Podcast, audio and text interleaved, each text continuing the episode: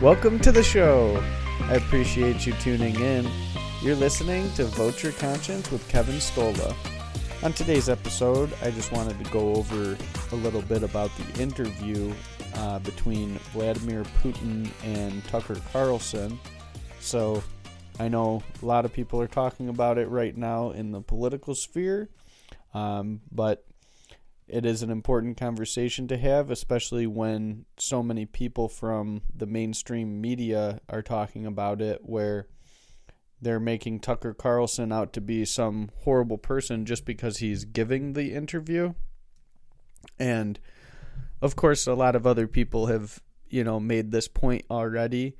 Um, Dave Smith from Part of the Problem, uh, Jimmy Dore, you know, he's a stand up comedian. He has the Jimmy Dore show. He's gotten really into politics in the past, you know, 10 years or so. Um, PBD, Patrick Bet David on his show. Um, I mean, they've made this point, you know, a bunch of times that Tucker Carlson is a journalist and journalists, you know, have always talked to important, powerful people throughout the world. It's just because if even if our society views someone as evil doesn't mean we shouldn't have a conversation with them. Now whether or not you know our president has a conversation with them or not that's a completely different thing than a journalist trying to get an opinion from someone else who has a lot of power in the world.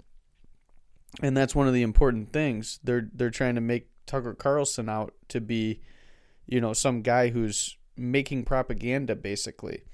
And you know, that's obviously not the case. I mean, Tucker Carlson can promote just like anybody else whatever he wants. I mean, he's only going to be the one uh, that knows if he's lying or not about any topic that he's promoting. And the same thing with Putin. I mean, you know, the media is just like Putin's going to be, you know, saying a bunch of propaganda. And I mean, of course, any politician in our own country, too, in the U.S., is going to be propagandizing all of the topics and everything that they want people to hear from them. I mean, everybody knows politicians are, you know, some of the people that lie the most and they're the best at it. That's how they get into those positions. So, of course, Putin would be saying what he wants us to hear. It doesn't mean we shouldn't, you know, listen to what he's actually saying either. You know, you don't have to take it you know his word for every position that he makes of course he's a powerful leader basically a dictator in you know one of the most powerful countries in the world. Uh, of course he has you know his own take on things and might not be telling the full truth just like any other world leader. Um, but there is a lot of things that they talked about in the conversation. I mean it was uh, you know if any of you listened to the whole whole podcast there interview. I mean, it was it was pretty long, so it was two hours or a little over two hours long, and basically the first thirty minutes of it was just, you know, some kind of interesting history about Russia and Ukraine and how uh, Russia and Ukraine came to be and how Ukraine became separated from Russia as well going back all the way from when uh, Russia was started or founded as a country. I believe Putin said it was in 862. So he went way back in some history there, trying to give Tucker Carlson an answer for why why he invaded Ukraine, you know, 18 months ago. So definitely a long interview, and you know I congratulate anyone who made it through. Uh, I was listening with Jem or watching with Jem. Uh, actually, you know I watched the entire thing. I think she made it like an hour to an hour and a half in, you know, before falling asleep on the couch, and uh, you know even trying to power through something like that. I mean, this is just a conversation. You know, a lot of people afterwards did say this was a boring interview, but I mean, this isn't, you know, a football game. This is one of the most powerful leaders in the world talking to, you know, a podcaster now, but he was a main personality on Fox News uh, not that long ago. But these are, you know, this is an interview of the person that our government has been telling you is, you know, one of the scariest people on the planet And I mean, you can go back and watch interviews with Putin. It's not like uh, you know this is a new thing. So this is just the first interview that an American journalist has had with him since the war in Ukraine began. You can go back and watch. I mean, there's got to be hundreds or thousands of hours of footage with Putin speaking, Putin giving interviews, you know, Putin talking to other world leaders. Um, so it's not like this is, you know, out of the norm that we're hearing Putin speak, but, you know, this isn't a conversation that is supposed to be, you know, fun. They're not supposed to make it fun. I mean, even in the beginning, Putin asks if this is supposed to be a show or a serious conversation. And Tucker Carlson tells him that it's a serious conversation, which I, you know, if he wanted to make it a show, that would be pretty strange with someone who we're claiming as our enemy. Um, basically, people keep saying is pushing us towards World War III um, that's definitely not the way that I see it. Um, not just based on what Putin said, but I just don't see, you know, how any of the world leaders that have access to nuclear weapons could possibly want to use them. Um, it it seems very unlikely that that will happen. I mean, people have had nuclear weapons for the last, you know, I mean, we've had it for over 80 years now and other countries have had it for you know a long time decades and decades as well. And i don't think most people have been you know seriously considering this because where is the advantage? I mean most world leaders aren't the dumbest people. You know they have strategy for what they're trying to do with their country whether or not it's to get themselves power or you know if they want to better their country it doesn't really matter. They're playing a strategy game.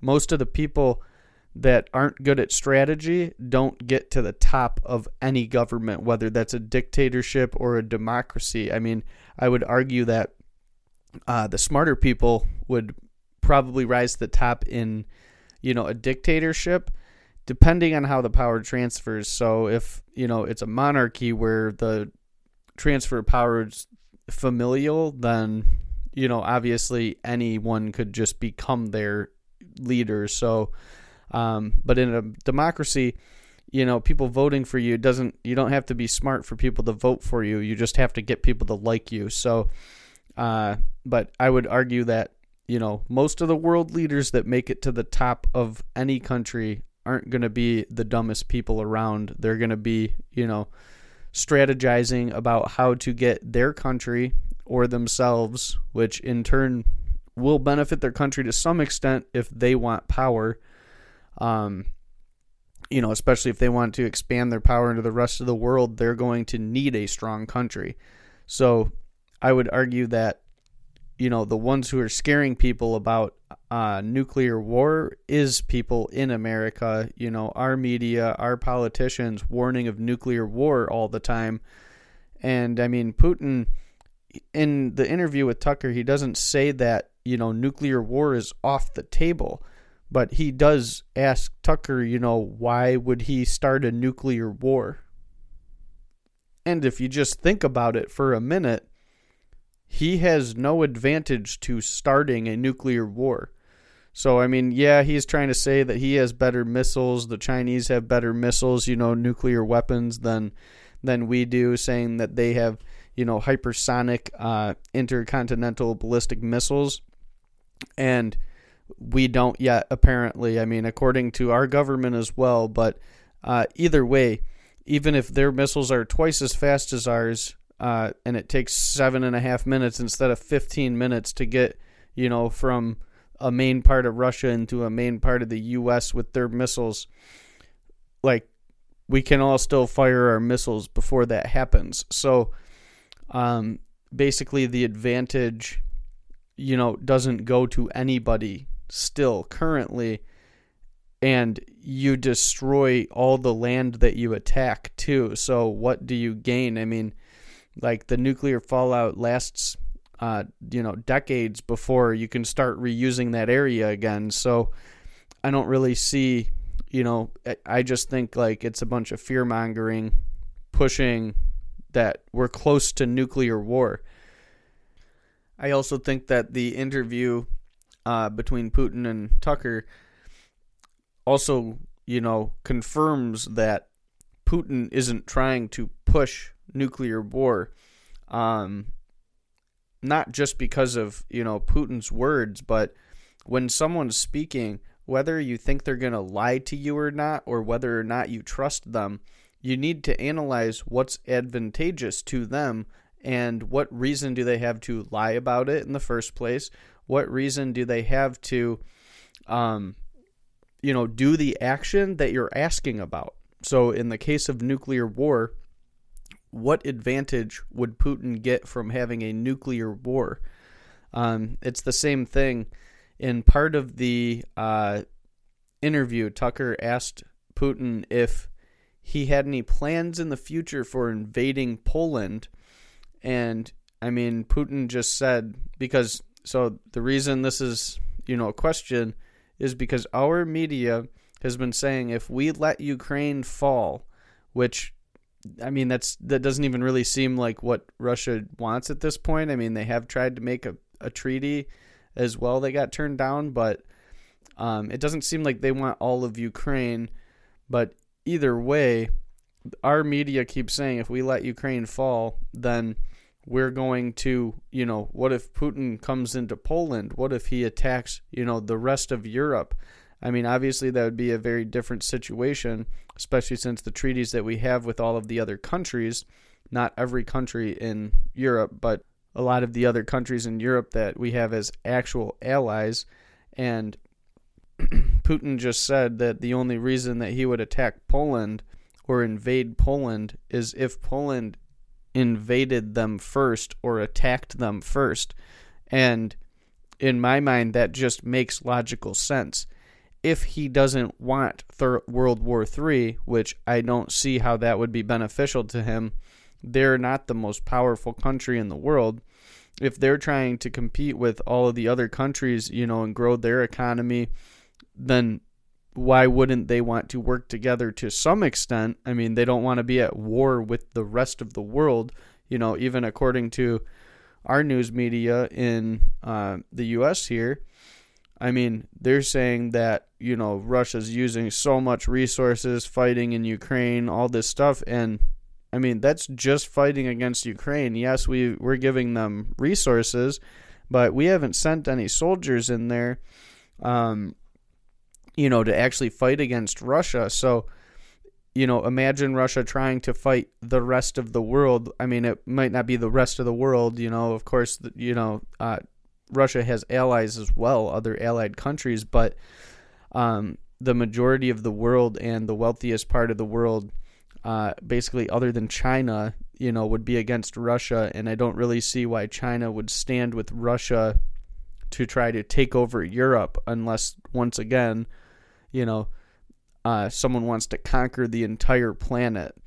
And for that, I mean, you mostly just have to be an insane person to think that you can conquer the planet at this point.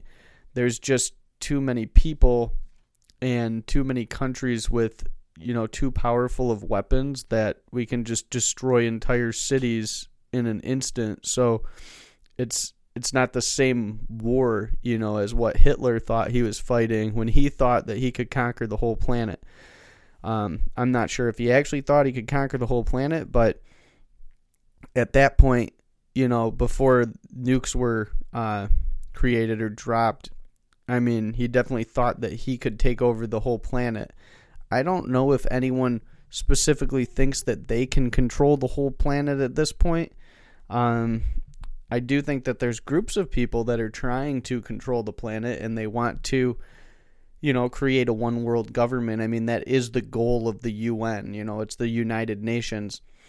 Um, and organizations like uh, the WHO and the WEF, really any international organization, you know. So these these organizations, I mean, they start with no power or very little power. You know, the only power they have is whoever's part of their group or monetary power from donors. Um, but you know, like the United Nations is a more governmental body, but we don't give them you know, control over all of the separate nations. We are still sovereign, independent nations, and I do believe that there's a group of people that do, I mean, at least one group of people that want to take our sovereignty from us and create a top down structure of laws that come from the UN, organizations like the WHO, the World Health Organization, and different uh, organizations, just like we have all these different departments and organizations inside America. They just want to do that on a worldwide basis so that we would be getting all of our rules from an even higher authority than the federal government. And I think that's completely backwards. Um, I think that the people who are the established politicians, I think that is what they want, and I think that is what they're working towards.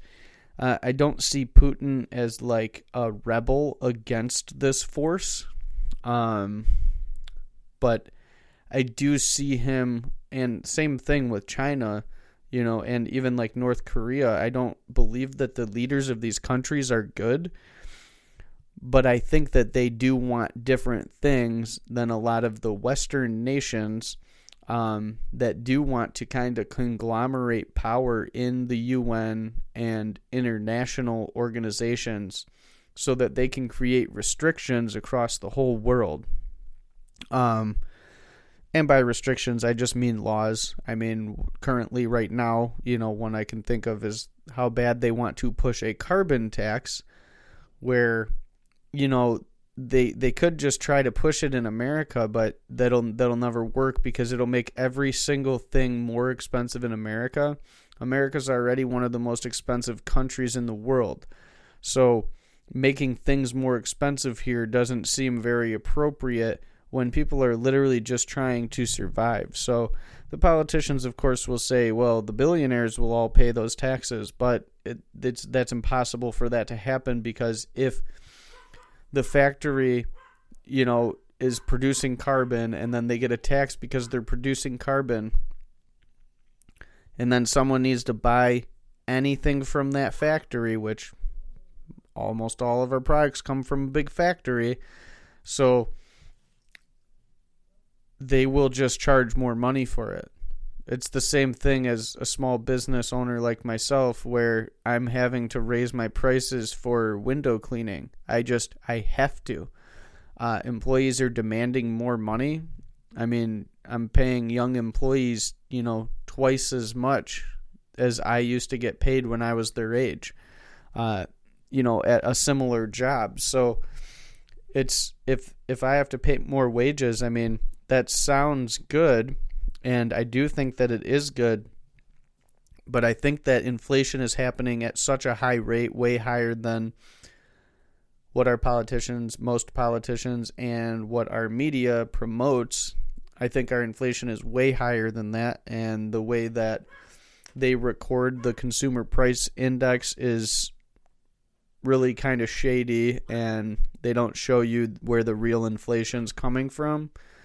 Um, but so that's why I'm paying people, you know, more than twice of what I used to make and they still can't afford anything on it. I mean, it's not that they can't afford anything. I get people mismanage money, but things are so much more expensive nowadays that they're struggling to even afford, you know, basic things like getting their own place. And that's for twice as much money as 12, 13, 14 years ago.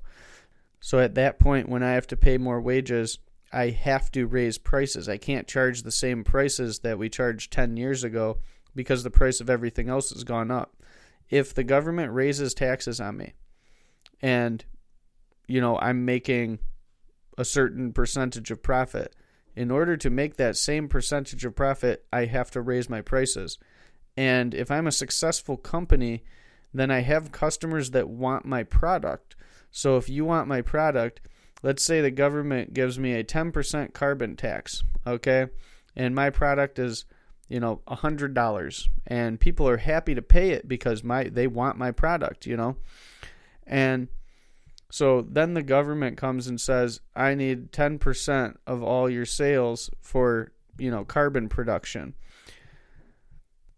I'm just going to raise my my rate to 110 will that stop some people from buying it? Possibly. Really depends on the demographic that I'm selling to. Uh, if there's a demand for that product, it won't stop me from selling any units of it realistically. I'll just charge more for it. We'll have just as much pollution, and the government will get some more money. And that money that they're getting isn't going to be from that billionaire.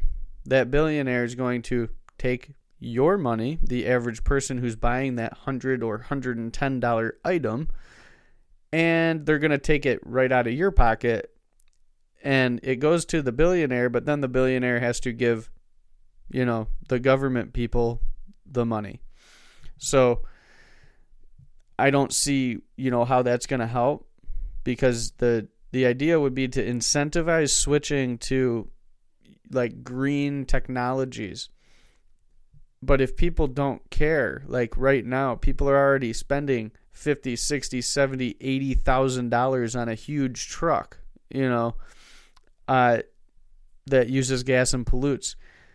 How much more, you know, are they willing to pay to keep that going? I'm not exactly sure, but I don't see how, you know, the incentives are going to work when people just want what they want. So, what you need to do, in my opinion, is allow the free market to, you know, work that way out. So, I got pretty far off track here of the Putin and Tucker Carlson interview. Um, but that is, you know, one of the points I was trying to make based on just thinking about some of Putin's answers and whether or not he's telling the truth. I mean, just knowing who he is, you would just assume he's not telling the truth in all of his answers. That doesn't mean that he never tells the truth, though or that he would actually give you an actual understanding of what he thinks about a topic. Um, you know, there's every single word that he says doesn't have to be a lie just because he's a liar, just like any politician uh, that constantly lies. They don't always lie. Some of the things they say are true. Otherwise, you would never believe them. Um, but so you know, that's why I was thinking that our media is really the one just pushing so much war.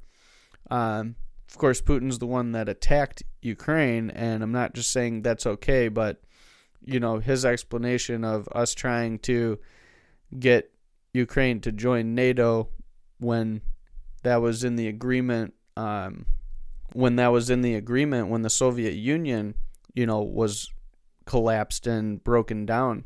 That was part of the agreement that we wouldn't expand NATO into the countries that are bordering Russia. So, if you were Russia, you know, what would you do in that circumstance when your treaty is being broken? Um, and he accurately talks about how even back as far as 2008, um, the United States leaders were trying to push NATO into Ukraine and get Ukraine to accept to be a member of NATO. So, I mean, that much doesn't have to be proven if he's lying or not. You can go look at the records. You know, there's videos of many of the politicians that he mentions talking about the things that he talks about. Um, so, I did uh, think the interview was pretty boring. It it is hard to um, watch an interview with a translator. So, you know, that's one of the things too. I mean, Putin speaking in Russian. I don't know Russian, so I have to wait for the translator to translate and I'm assuming Tucker Carlson doesn't either, so he must be getting a translation, you know, immediately. Maybe he does know Russian, but I I don't think so. He reacts pretty quickly in the interview. Um, but yeah, there was a lot of just Putin talking and Tucker Carlson just letting him. So, all in all, with that interview, I mean, I would say that it's definitely worth listening to. Um, if you don't follow politics much, I mean, obviously these things aren't going to interest you, but the the thing that I see about it, I mean, I don't watch sports, you know, I follow more uh, political discussions and stuff like that because I do think that it has a bigger impact on the world. So I think that if you're not going to, you know, be that interested in politics, um, you know, still keeping up on some of these events is important. But yeah, I get that it's hard to watch a two hour interview, you know, um, especially all the time. But so I watched the whole thing.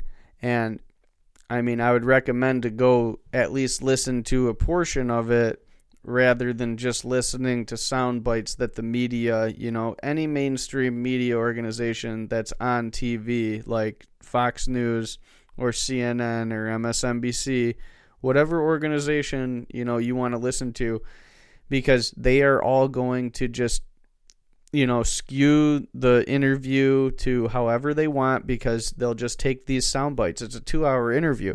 If you only watch a five minute news story on it and it's one person, you know, a, one person's opinion on some news organization talking to another person on the same news organization about a you know two minute clip that they played of a two hour interview this is how things get so mixed up you know, and that's why sometimes you got to go, even if you don't watch the whole thing. If you see a clip of something, you know, you got to watch the before and after to even put it into context with the way that they just try and, you know, nitpick little points out of all sorts of things TV shows and interviews and people's speeches, even, you know, stand up comedians. They just take a line out of a stand up and then go, this person said this. And it's like literally during a stand up, though. So, which I'm not saying that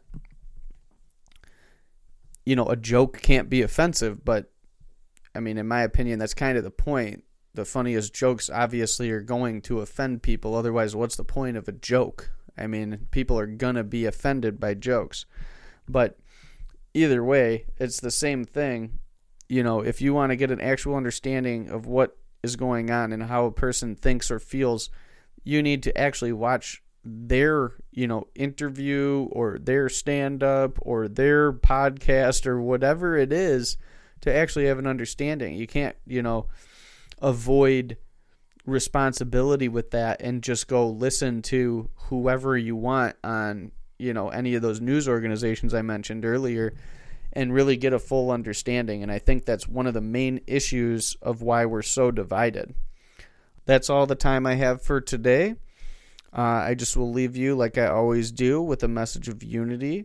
You know, even something like this, a simple interview between a you know world leader and an American journalist, uh, creates so much controversy.